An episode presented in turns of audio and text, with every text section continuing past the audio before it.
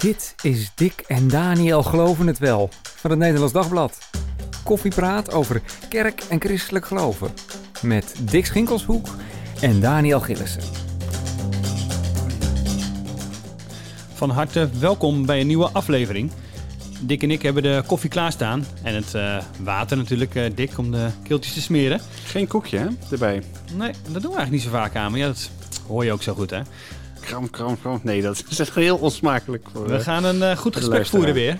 Over wat er deze week is gebeurd. En ik kan verklappen, we gaan van Nederland naar Guatemala. En we hebben nog een staartje corona natuurlijk. Ja, de corona, daar zijn we dan voorlopig even, even niet vanaf. Maar het grootste deel is even niet, hè, dit keer. Ik vind het wel lekker, hoor. Maar zeg, ik ben corona-moe, is een woord dat zal wel in de vandalen komen. Vast. Maar wij zijn het ook al een beetje. Zo, echt wel. Daarom, daarom allereerst hebben we iets te vieren, Dick. Want uh, er is een nieuwe naam voor een kerkgenootschap wat er aan zit te komen. Voor een nieuwe kerk, nou inderdaad. De fusie ik denk, van vrijgemaakte en Nederlands gereformeerden. Ze zijn met elkaar samen op weg en willen in 2023 een, ja, een nieuw kerkverband vormen. En ze gaan heten? De Nederlandse Gereformeerden. Ja, dat is het Nederlands ja. Gereformeerde kerken. Kerken, ja, meervoud, hè? dat is belangrijk. Zeker. Dus ja. Nederlandse Gereformeerde Kerken. Wat is de protestantse kerk in Nederland enkelvoud en de gereformeerde... Nee, pardon, nu zeg ik het nog weer verkeerd. Ja. De Nederlandse Gereformeerde kerken. Dus dan ben je Nederlands geformeerd. Maar dat bestond toch al? Dat bestond al. Er komt eigenlijk alleen een eetje bij achter die S. En daarmee maken ze toch wel iets verschil. Maar tegelijk uh, geven ze aan, we staan in een soort uh, traditie die we voort willen zetten. En vooral dat woord van gereformeerde is belangrijk. Hè? Want in alle mogelijke uh, namen die er voorlagen, kwam ook dat gereformeerde wel voorbij. Want daar konden ze eigenlijk niet omheen. Want er waren vier namen hè, die in de, in de running uh, waren. Ik pak even het uh, staartje erbij.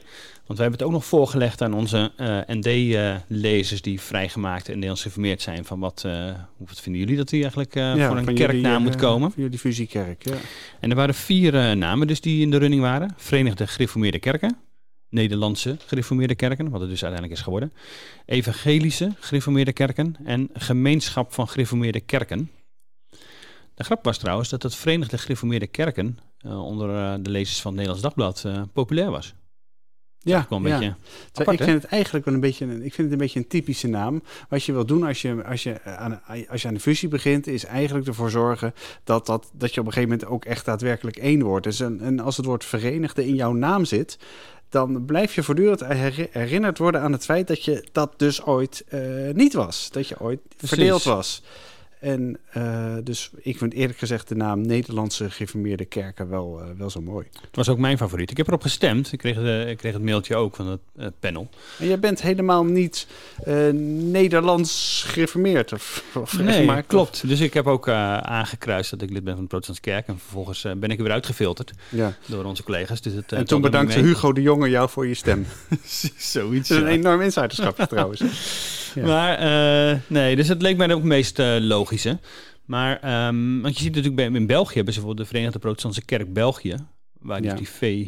BKB, moet altijd Precies. nadenken over zo'n afkorting met vier letters. Die is uh, gebleven. Maar het is bij de Protestantse Kerk, die dus uh, in 2004 uh, is gevormd, en waar in 2003 geloof ik over die naam uiteindelijk besloten is, ook, is ook Verenigde een tijdje, nou ja, tot, behoorde tot de mogelijkheden, maar om dezelfde redenen als die jij net noemt, uiteindelijk afgevallen. Ja, want dan ben je dus verenigd protestant. Ja. Wat ben jij? Ik ben verenigd protestant. Nee, ja. dat kan toch niet? Nee, dan worden toch gewoon protestants. Dus uiteindelijk gaat het een beetje vervallen. Maar, ja. maar denk je trouwens ook dat het, uh, als je het bij die kerk hoort, hè, hoe noem je dan jezelf? Ben je dan straks Nederlands gereformeerd? Wat je natuurlijk nu heb je, je hebt ook al nu mensen die zich Nederlands gereformeerd zijn. Mm -hmm. ben je dan, of ben je dan uh, gewoon gereformeerd? Ja, denk ik, ik denk het laatste. Dat het Nederlandse eigenlijk alleen maar erbij is gekomen door nou ja, men niet het, wel het woord gereformeerd wilde gebruiken, maar niet alleen gereformeerde kerken. Eigenlijk verbaast me dat wel een beetje hoor, waarom ze niet voor, gewoon voor gekozen hebben, uh, back to the roots, zeg maar. Gereformeerde kerken gereformeerde in Nederland. Ja, we hebben uh, de fusie tussen hervormde en gereformeerde en Lutheranen gehad, uh, die de, de protestantse kerk in Nederland ja. nou ja, 2004, ja. En daarmee is eigenlijk hè, de, de, de gereformeerde kerken in Nederland zijn van het toneel verdwenen. Um, je hebt natuurlijk wat versies daar nog van die ook aan die, tegen die naam aan uh, schurken. Maar er is geen grote gereformeerde kerk in Nederland. Ja, jawel toch? Want die, zit toch, die is toch gewoon onderdeel van die protestantse kerk in Nederland. Ja, die hebben allerlei plaatselijke, heb je, je hebt allerlei plaatselijke gereformeerde kerken. Prima. En de protestantse kerk zal er vast ook iets van gevonden hebben. Maar daar komen we zo misschien nog wel even op uh, van wat, wat de toekomst van deze uh, fusiekerk is. Maar ik denk dat als ze hadden gezegd, jongens, uh, kom op nou. wij, hè, zowel vrijgemaakt als Nederlands gereformeerde, hebben onze roots in, in die gereformeerde traditie. Ja, en precies. Die ooit al met, met Kuiper begonnen zo in de 19e eeuw. Ja. Echt gereformeerd. Dan kan het, daar, daar kunnen wij toch ook wel op bouwen. En laten we gewoon die naam gebruiken als voor de overkoepelende kerk. Want de, uh, die wordt niet meer in die vorm gebruikt. Hoewel, je hebt een paar van die splinters natuurlijk, wat kleine kerken. Ja, ja want die, heb je dus wel dit hè? soort uh, namen voeren. Want je hebt een GKN, een Gereformeerde Kerken Nederland. En wat, en dan, wat heb je nog meer? Dat zijn allemaal hele kleine kerken. De Gereformeerde Kerken? D DGK? DGK, ja. En je hebt natuurlijk nog de VGK, de voortgezette gereformeerde kerken. Zie, maar dat zijn die gereformeerden die niet mee zijn gegaan met de, met de PKN, toch, in 2004? Ja, ja. precies. Dat is een, echt een, ook een, een, groepje van zeg maar 3000 uh, eh, kerkleden. Er zijn nu ook een paar gemeenten, zijn gemeenten Nederlands gereformeerd geworden. Er zijn gemeenten uiteindelijk hebben zich alsnog bij de protestantse kerken aangesloten. Dus dat is echt een heel klein, een handjevol gemeenten die met elkaar een kerkverband vormen. Dat zijn dus de voortgezette gereformeerde kerken.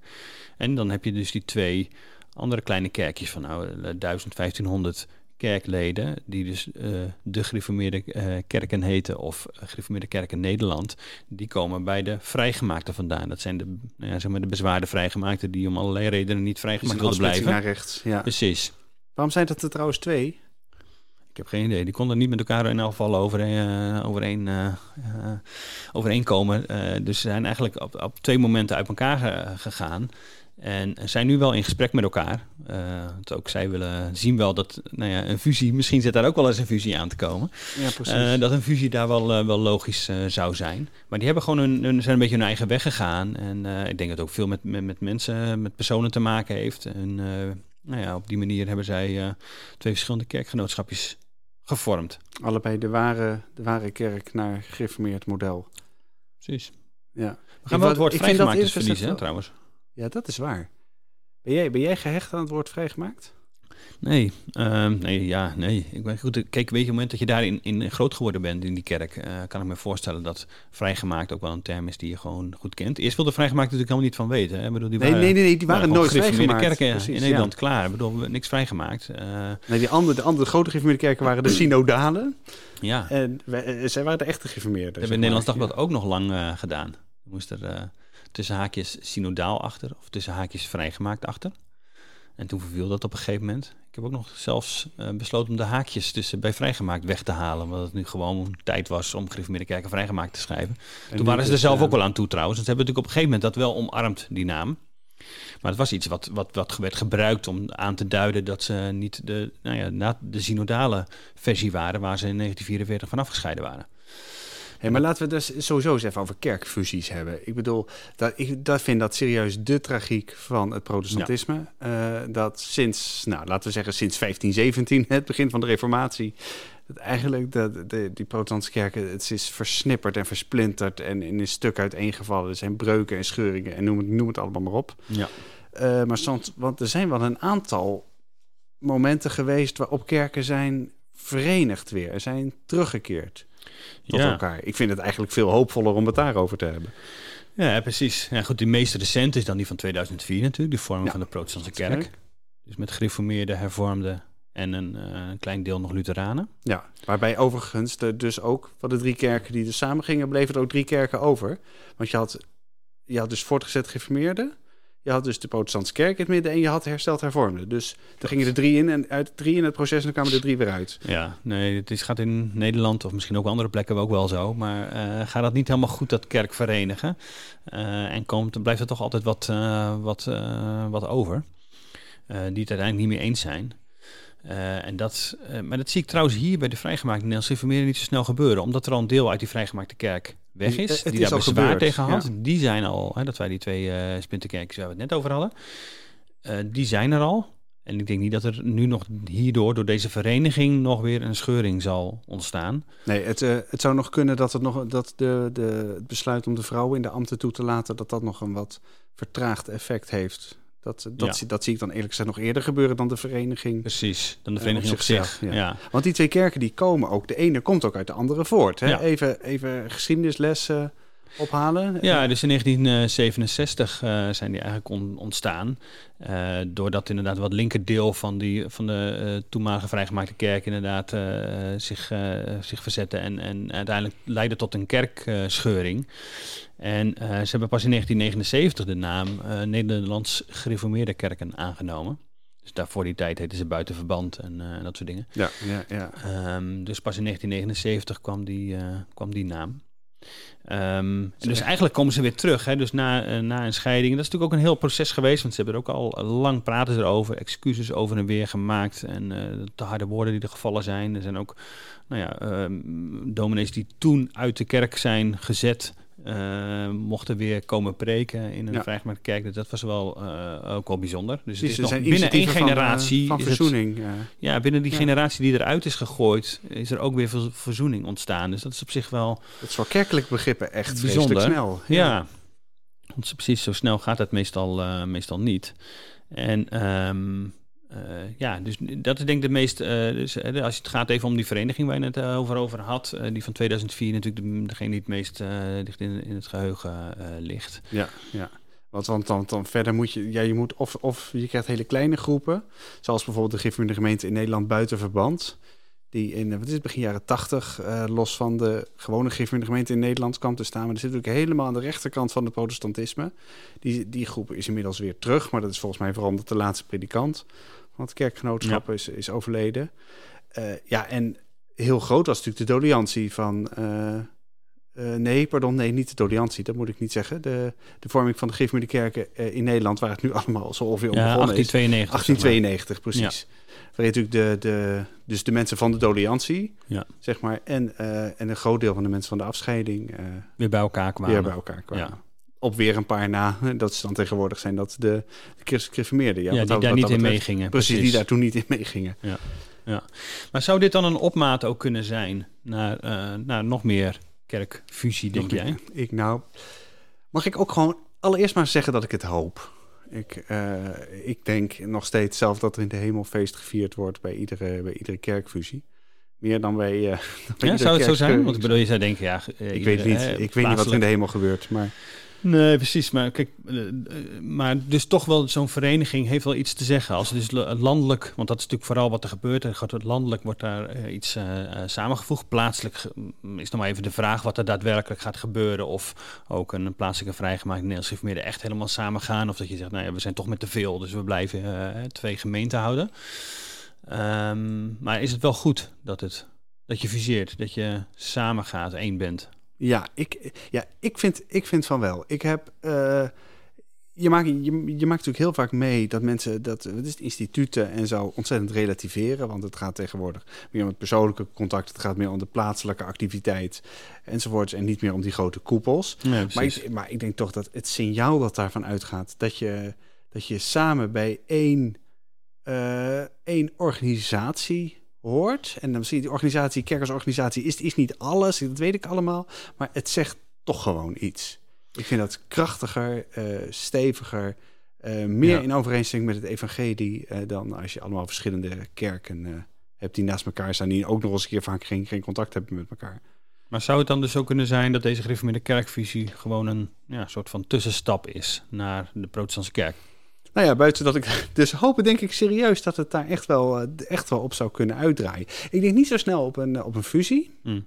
Um, maar wel, uh, maar wel op een soort. Ik zie op, op, binnen niet al te lange tijd, binnen een afzienbare tijd, toch wel een soort federatie van, van, van, van protestantse kerken. Uh, ontstaan. Volgens mij zijn daar uh, wel een paar goede redenen voor. Ja, dus een beetje het model wat uh, Gerrit de Feiten toen uh, van de Nationale Synode was ook zo'n platform waar kerken bij elkaar kwamen, met elkaar in gesprek kwamen. Ook zei van, hé, hey, je moet echt een soort koepelkerk vormen waar die kerken zijn daar onder zelfstandig, maar ze horen wel bij elkaar.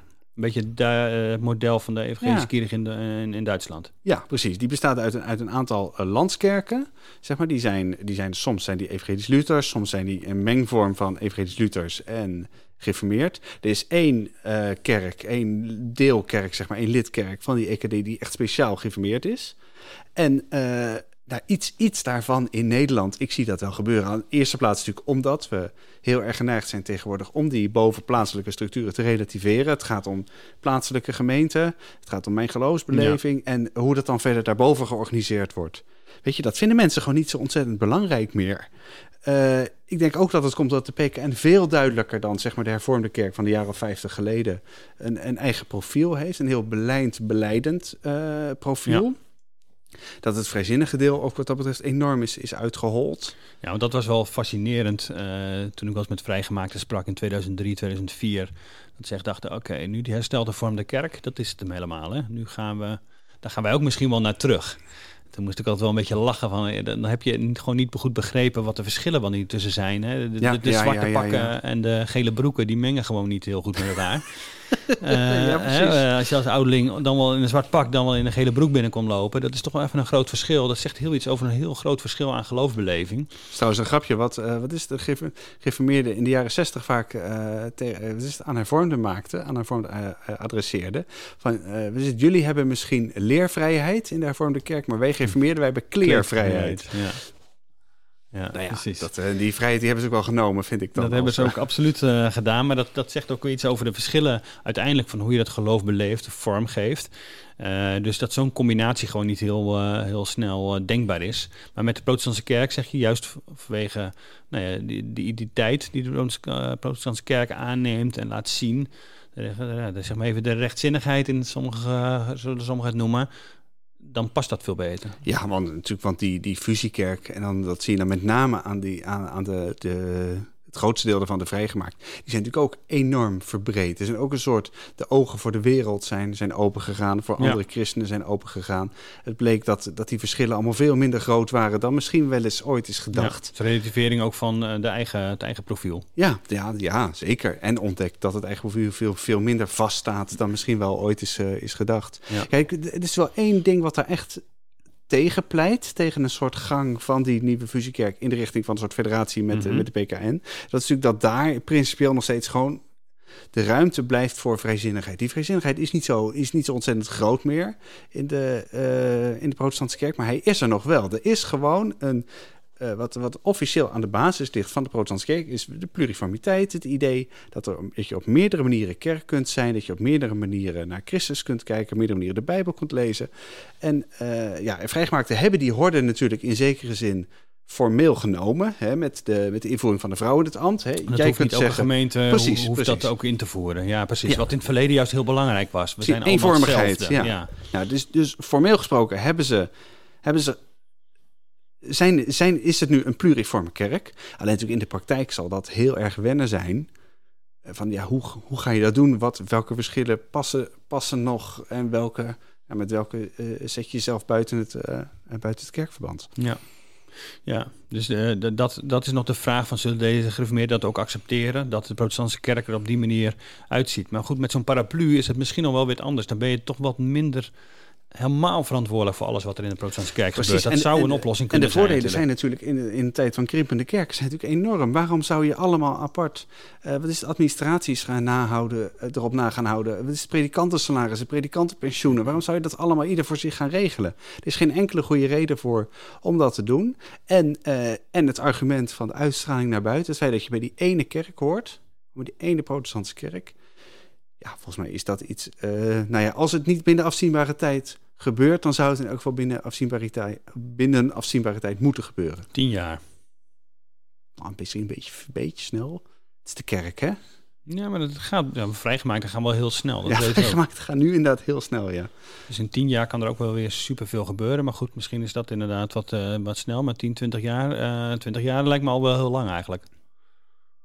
Maar goed, ja, ik had het tien jaar geleden ook niet, niet nee, precies. zeggen. Ja. ja. Nou, weet je, we gaan, we gaan, we gaan het zien. Ja. Wat, wel een, uh, wat je nu wel al ziet gebeuren is de, de universiteiten, de, de opleidingen. Zowel van de protestantse kerken, dat is de, de PTU, de Protestantse Theologische Universiteit. Op dit moment nog gevestigd in Amersfoort en in Groningen. In Amsterdam en in Groningen. Pardon, ja. ja zeg, zeg ik nou Amersfoort? Ja. dat, dat mocht Amersfoort willen. Nee, in, uh, dat is het Nederlands Dagblad al gevestigd, hè? dus daar uh, zijn ze voorzien. Wat dat betreft zou een universiteit, eh, zeker in een stad als Amersfoort, niet meer staan. Maar in Amsterdam en in, aan, de, aan, de, aan de vuur gevestigd en in, en in Groningen, die gaan verhuizen. Ja. Uh, althans, ze gaan naar, naar één locatie. En de vraag is natuurlijk even waar precies naartoe hè, en, wie, en wie dat dan gaat bepalen en hoe dat dan, hoe dat dan gaat. Er is nu een nieuwe rector daar, Maarten Wisse, die met een soort herbezinningstraject bezig is.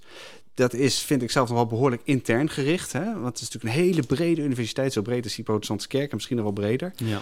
En ja, die vraag is natuurlijk af van ja, wat is nou precies onze lijn? Hè? Hoe krijgen we al die verschillende kikkers nog een beetje in die ene kruiwagen? En uh, de oude Theologische Universiteit van Kampen gaat verhuizen. Ja, dus van de vrijgemaakte. Van de vrijgemaakte, straks van de Nederlandse gereformeerde. We, we, we, wennen er wel aan, we wennen er wel aan. Die gaat naar Utrecht. Kijk, en dan zit je natuurlijk al te denken, hè? Bedoel, dat, dat doe je net zo goed als ik. Stel nou, het zou toch een ontzettend goed idee zijn als de, de PTAU, hè, straks die, die van, van Amsterdam, ik ga het nu goed zeggen, mhm. en uh, Groningen ook naar Utrecht zou verhuizen. Die zouden samen gaan werken. Ik zie een fusie, een fusie hoeft natuurlijk helemaal niet. Hè? Nee, maar als je bij elkaar, als je één campus zou vormen, als je gewoon bij elkaar in de buurt zou zitten, zodat je helemaal met elkaar kunt optrekken. Uh, dat er hoogleraren misschien heen en weer kunnen, dat de studenten vooral ook heen en weer kunnen. Uh, dat zal een hoop helpen natuurlijk. Misschien wil het Baptistenseminarie daar wel bij aanschuiven. Je hebt de Catholic School of Theology ja. Uh, uit Tilburg, die ook een vestiging in, in, in, Utrecht heeft. in Utrecht heeft. Ja, kijk, maar dan, dan weet je, dan sla je misschien ook een deuk in een pakje boter. Ik hoop wel dat al die, al die universiteitsbestuurders ook gewoon over hun eigen schaduw kunnen heen stappen. Hmm. En gewoon snappen dat het hoe dan ook deze kant op gaat. En doe het dan liever nu dan over tien jaar als je net, uh, net te weinig vlees op de botten hebt om nog verschil te maken. Maar in ja, wat groter orthodox christelijk uh, of orthodox gereformeerd kerkgenootschap hoor ik je dan nog niet over. Die ook een eigen universiteit hebben in Apeldoorn. De christelijk gereformeerde kerken. Dat was ooit bijna sprake van, hè, dat dat dus niet meer zo zou zijn. Dat ze dus samen zouden gaan met kampen, zeg maar. De gereformeerde theologische universiteit is het uiteindelijk niet geworden. Dat is toch wel heel erg terug op hun eigen, hun eigen identiteit.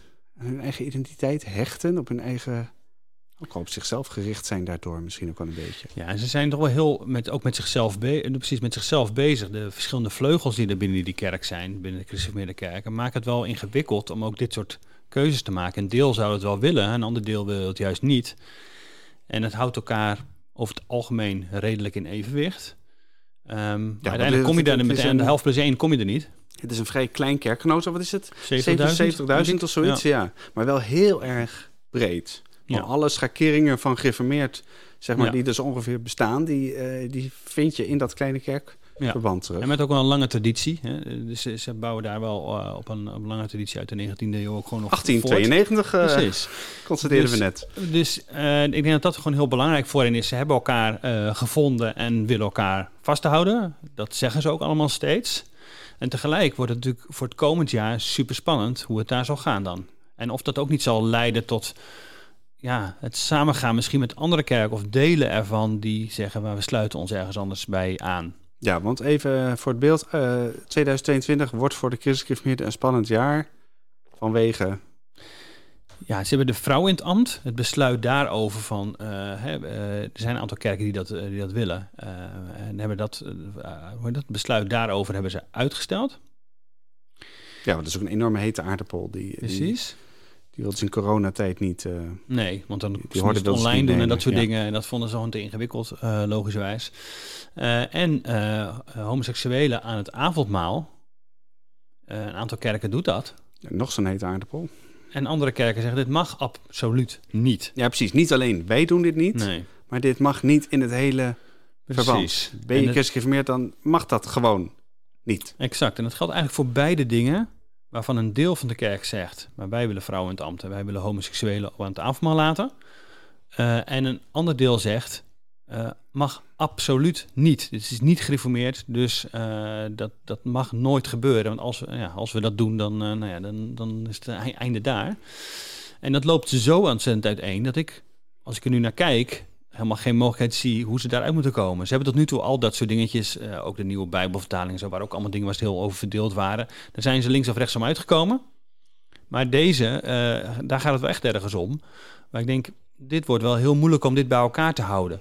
Want het deel wat het niet wil, staat eigenlijk niet toe aan degene die het wel willen om het, uh, om het te doen. Ja, en degene die het wel willen, willen, die zeggen niet van jullie moeten het ook, maar die willen er wel mee door. Ja, precies. Die, dus die, gaan niet die, houden zich niet in vanwege, vanwege die andere. Nee, dus daar zal uh, nou ja, de vraag wat dat uh, uiteindelijk gaat, uh, gaat betekenen.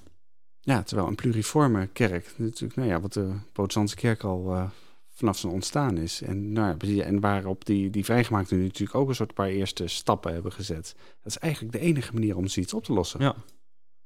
Als je, als je dat niet kunt, Nee, dus dat wordt voor, uh, voor volgend jaar echt nog wel een spannende hoe, hoe dat gaat. En of dat inderdaad kan betekenen dat een deel zich bij wijze van spreken uh, uiteindelijk met, de, met herstel te vorm zal, uh, zal samenvoegen. En een deel bij die, bij die nieuwe Nederlandse, Nederlandse gereformeerde kerken zal aansluiten. Ja, ja. Tenminste, het zou een hele logische zijn, maar christgereformeerden willen het natuurlijk absoluut niet. En ze zullen ook nee, alle toonaarden zeggen, we houden elkaar vast. En daar, daar gaan we voor. Dus dat wordt een spannende uitdaging voor ze. Goed, we gaan even naar Zuid-Amerika.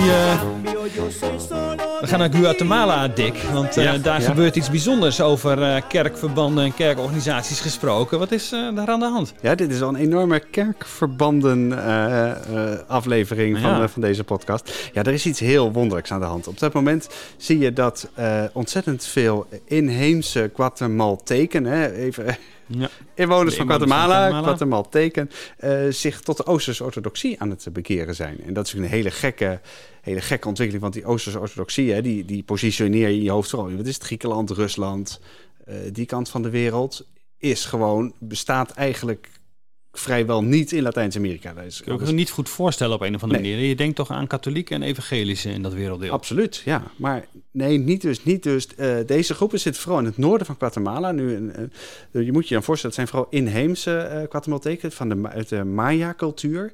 Die zich in, nou, zeg maar in de afgelopen tien jaar... Sommige mensen hebben het zelfs over, over 80.000. Ik denk dat dat een beetje overdreven is als je andere bronnen naast elkaar legt. Maar goed, laten we zeggen, dat gaat in ieder geval om, om zo'n 15.000 mensen die zich in korte tijd hebben bekeerd van het katholicisme naar de Oosterse orthodoxie. Hm.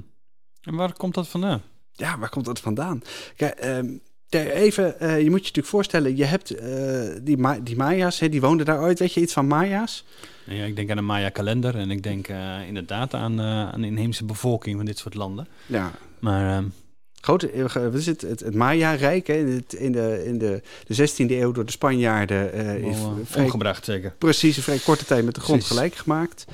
Uh, kolonialisme, de Spanjaarden zaten daar, hebben eigenlijk iedereen die het overleefde, of het zwaard of de ziekte, heeft zich vrij snel moeten bekeren tot het katholicisme. Dus dat is ergens de, de, de, de, de, het geloof van de, van de, van de onderdrukker, zeg maar. Dat is met geweld gebracht. Dat is is het katholicisme en kolonialisme zijn dus echt voor deze, voor, voor deze volk ontzettend nauw aan elkaar verbonden. Ja. Nou, al, het alternatief was hele lange tijd de, uh, de evangelische gemeente, Pinkstergemeente. Mm Maar dat, uh, daar, die hebben een ontzettend sterke associatie met de Verenigde Staten. Hè, met die hele agressieve buitenlandpolitiek van de, van de noorderburen. Mhm. Die nou eenmaal doen alsof uh, Latijns-Amerika hun achtertuin is... waar ze alles kunnen doen en laten wat ze willen. Een soort van een nieuwe overheerser, zeg maar. Ja, precies. Een soort nieuw kolonialisme. En uh, dan blijkt ineens die Oosterse orthodoxie, zeg maar, die is daar onbesmet. Die is on... Uh, die, heeft niet dat, die draagt niet dat, dat, dat verleden met zich mee.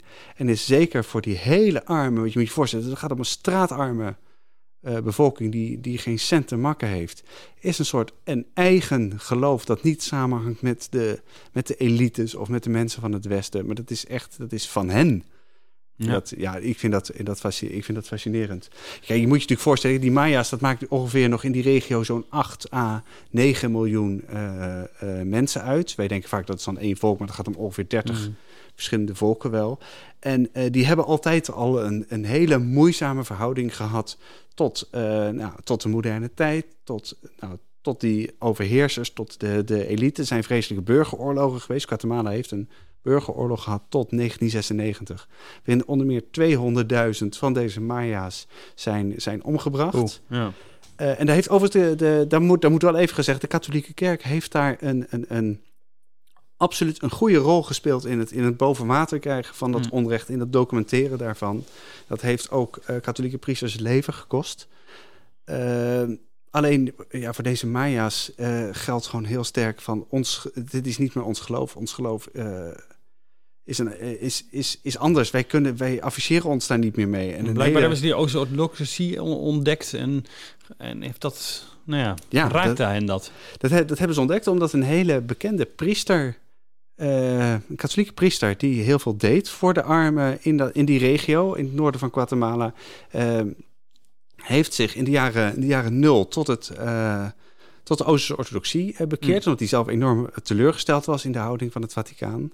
En uh, die, ja, je zou kunnen zeggen, die neemt nu gewoon mee of zo. Hij is, al, ja, ja. hij is al lang overleden, maar dat, dat gaat door en uh, dat heeft veel meer wervingskracht dan. Uh, ja. En misschien zit het hem ook wel in, wat is het, rituelen? De, de Oosterse orthodoxie zit ergens, heeft dus, heeft dus een hele rijke liturgie, zeg maar veel rijker dan het evangelische.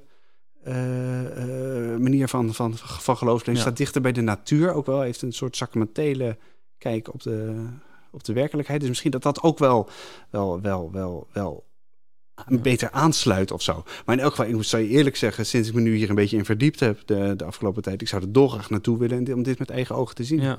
En er is een linkje met Nederland, begreep ik. Ja, er is ook een linkje met Nederland. Dat is ook fascinerend. Want uh, de, die groep waar ik, in waar ik deze week voor de krant over heb geschreven, moet je voorstellen, die horen dan weer bij het patriarchaat van Constantinopel. Maar je hebt ook nog uh, uh, je hebt, van Antiochieën nog. Precies, ja, precies. De, de, van, die horen dan weer bij het patriarchaat van Antiochieën. Dat zijn dan Syrisch-orthodoxen. Ja. En die groeien ook weer ontzettend. Laten we even, even luisteren.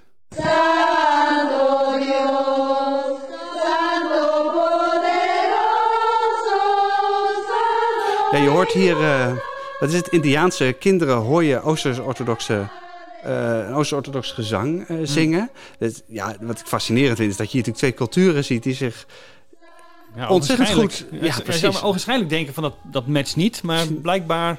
Maar blijkbaar matcht dat dus... Geval, uh, ja.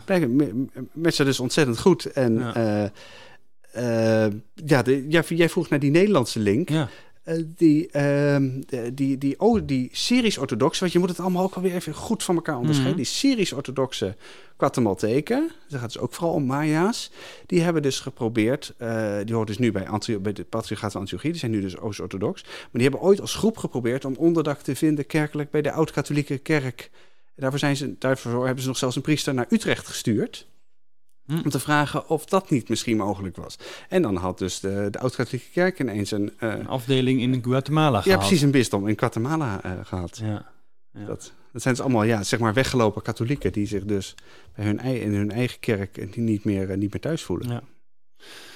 Fascinerend om, omdat je ons even daarin meeneemt, uh, Dick. Om te weten van hey, hoe gaat dat daar en op welke manier spreekt het uh, de mensen en waarom spreekt het de mensen daar aan. En daar, daar zit nog wel meer in. Je gaat er dan gewoon, gewoon kijken of ze naartoe kan. Het zal super leuk zijn natuurlijk om, om daar echt te zien hoe, het, hoe het gaat en met de mensen daar te spreken. Maar goed, we gaan nog even nu naar een staartje corona, had ik al beloofd. Ja, het moet maar hè. Het moet nog maar even. Uh, we, hebben de, uh, hè, we hebben gezien dat een heel aantal uh, christelijke artiesten moeite heeft met die QR-code passen. Corona-pas, ja. Je moet laten zien van ben je gevaccineerd of getest of genezen van, van corona. En dat ze dat, dat ze dat niet willen. En er is nu ook een christenencollectief ontstaan. Uh, Die met elkaar uh, zeggen van ja, wij uh, broeders en zusters gaan met elkaar optrekken, want dit kan eigenlijk niet zo langer. Ja, dat is parallel aan dat, aan dat artsencollectief. Hè? Dus ja. dat zijn, wat is het, medici, paramedici, die, ja. die heel afwijkend staan tegenover. Dit is het massale vaccinatieprogramma van de overheid. Ja, precies. Die stellen een, een soort alternatief uh, traject voor met uh, immuniteit en niet iedereen inenten die niet heel uh, zwak is, maar dus alleen echt de zwakkeren van de samenleving te laten inenten. En in van een heel andere aanpak van de coronacrisis staan zij voor. En dat geldt voor deze christenen ook, waar mensen als Bert Doornbos ooit van, van Schreeuw om Leven bij betrokken zijn we ook conservatief als Wilco Boender. En zo zijn er nog wel meer die daar hun handtekening onder hebben gezet. Rut Zelderrijk van de Nederlandse Patiëntenvereniging, ooit oh, ja. directeur. Ja. En, maar zij zeggen, hey, zit daar niet um, een soort ja, centrale aansturing? Dat is ook wat laten, laten vallen. De hele corona, wereldwijde corona-aanpak, daar zien wij een centrale aansturing in. En vervolgens leggen ze, ja, hè, ze zeggen van de aankondigingen, ehm, het, over, het stemt overeen met wat we eigenlijk al jaren hebben gezien vanuit globalistische organisaties en hun leiders. En we zien hier de contouren van profetieën uit de Bijbel, speciaal het boek Openbaring. Dus daar hebben we het weer, dat ze het zien dat het een profetie is, waar wij eerder ook wel eens over gesproken hebben. Moeten we ons daar druk over maken in die richting, Dick? Nou, ik denk dat het een hele kleine groep is en blijft. Uh, ik denk, ondanks wat die groep over zichzelf gelooft. dat is vaak een soort bubbelwerking natuurlijk, die, je, dan, die je dan krijgt. Dat, dat aan de ene kant. Aan de andere kant vind ik het fascinerend. Kijk, ik snap dat je een artsencollectief krijgt. Dat je als artsen denkt, hé, hey, wat is het? ik heb een andere mening. Ik word niet gehoord. Ik sluit me, ik verenig mm -hmm. me met andere artsen. Het is in een soort collectief om wel gehoord te worden. Nou ja, dat mag je vinden. Uh, dat mag je doen zo. Ik vind een, christen, een christenencollectief, ik erg me overigens, enorm krom Nederlands. Maar, daar, maar goed, dat, dat moeten ze zelf weten. maar ik vraag me wel af, wat is er nou specifiek christelijk aan de, uh, wat is het, aan coronamaatregelen waar je het mee oneens bent of niet oneens bent. En waarom zou je zo'n collectief organiseren? Wat ga je dan doen? Ga je, ga je acties organiseren? Staan nu straks de, uh, de christenen met, uh, wat is het, met demonstraties naast de artsen? Hoe moet ze willen elkaar waarschuwen en bemoedigen. Dat maar, is wat maar dat gebeurt toch al lang? Ik bedoel, moet je ja, op Facebook rondkijken? Dit, dit, is een soort Facebookgroep, denk ik, maar dan met een naam. Uh, en waar je nu kunt, je naam kunt achterlaten, dan kun je zien over heel Nederland hoeveel mensen zich bij jou uh, eigen, ook bij die beweging hebben aangesloten. En ze willen zeggen zelf dat ze geen acties willen opzetten, maar uh, doe gewoon mee aan alle acties die er zijn. En dat duidelijk zichtbaar wordt waar massa's mensen voor staan, dat is wat zij zeggen. Maar ze roepen op, hey, doe het biddend. Dus anders dan de andere mensen die daar misschien aan deze demo demonstraties deelnemen. Op dit moment ruim 1300 deelnemers zie ik. Dat vind ik nog niet zo stormlopen. Nee, precies. Dus dat is nog een uh, vrij uh, kleine groep. En wij gaan uh, vanavond gewoon naar een feestje van, van Harm. Hè? Ja, zullen we dat even markeren? Harm, hè, de producer van deze, van deze podcast. Hè, altijd, zit altijd klaar. Heeft altijd nou, af en toe zie je hem wel eens een beetje met zijn, met zijn ogen rollen. Zeker als wij proberen om iets over sport te zeggen. Dat is echt gênant, vindt hij dat. En, en als we te lang doorgaan? Als het lang doorgaan, dan zie je af en toe met de gebaren. Maar goed, Harm, die, uh, Harm gaat niet trouwen. Harm, Harm is al lang getrouwd. Maar hij gaat het alsnog vieren. en daar gaan wij naartoe natuurlijk. Daar gaan we naartoe met corona pas. Ja, het is uh, horeca. Ja, het is horeca. Dus uh, tover met voorschijn. precies, je hebt hem al vaker laten zien. Uh, ja, ik heb vrees dat ik hem al wel vaker heb laten zien. Ja. Ik, uh, ik vind het wel bijzonder. Ik hoor wel van mensen die zeggen, ik, ik heb hem wel, zeg maar. Ik kan hem zo, zo activeren op mijn telefoon, want ik ben wel ingeënt. Maar ik, ik, ik doe daar niet aan mee. ik, vind dat, ik vind dat bijzonder, ik vind dat principieel.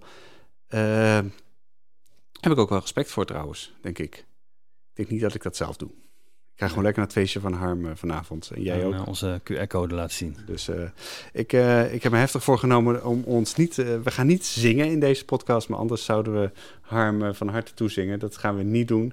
Dat beloven we hem. Maar wel een tof feest gewenst. Ja, absoluut. Harm, dankjewel jongen. Nou, dan zijn we daarmee aan het eind van deze podcast. Hartelijk dank voor het luisteren weer. Uh, vind je het leuk wat wij doen? Uh, beveel het dan aan bij je vrienden en familie. Deel het op sociale media. En wil je ons bereiken? Dat kan heel makkelijk. geloof.nd.nl Dus geloof.nd.nl is het mailadres waar je op ons kunt bereiken.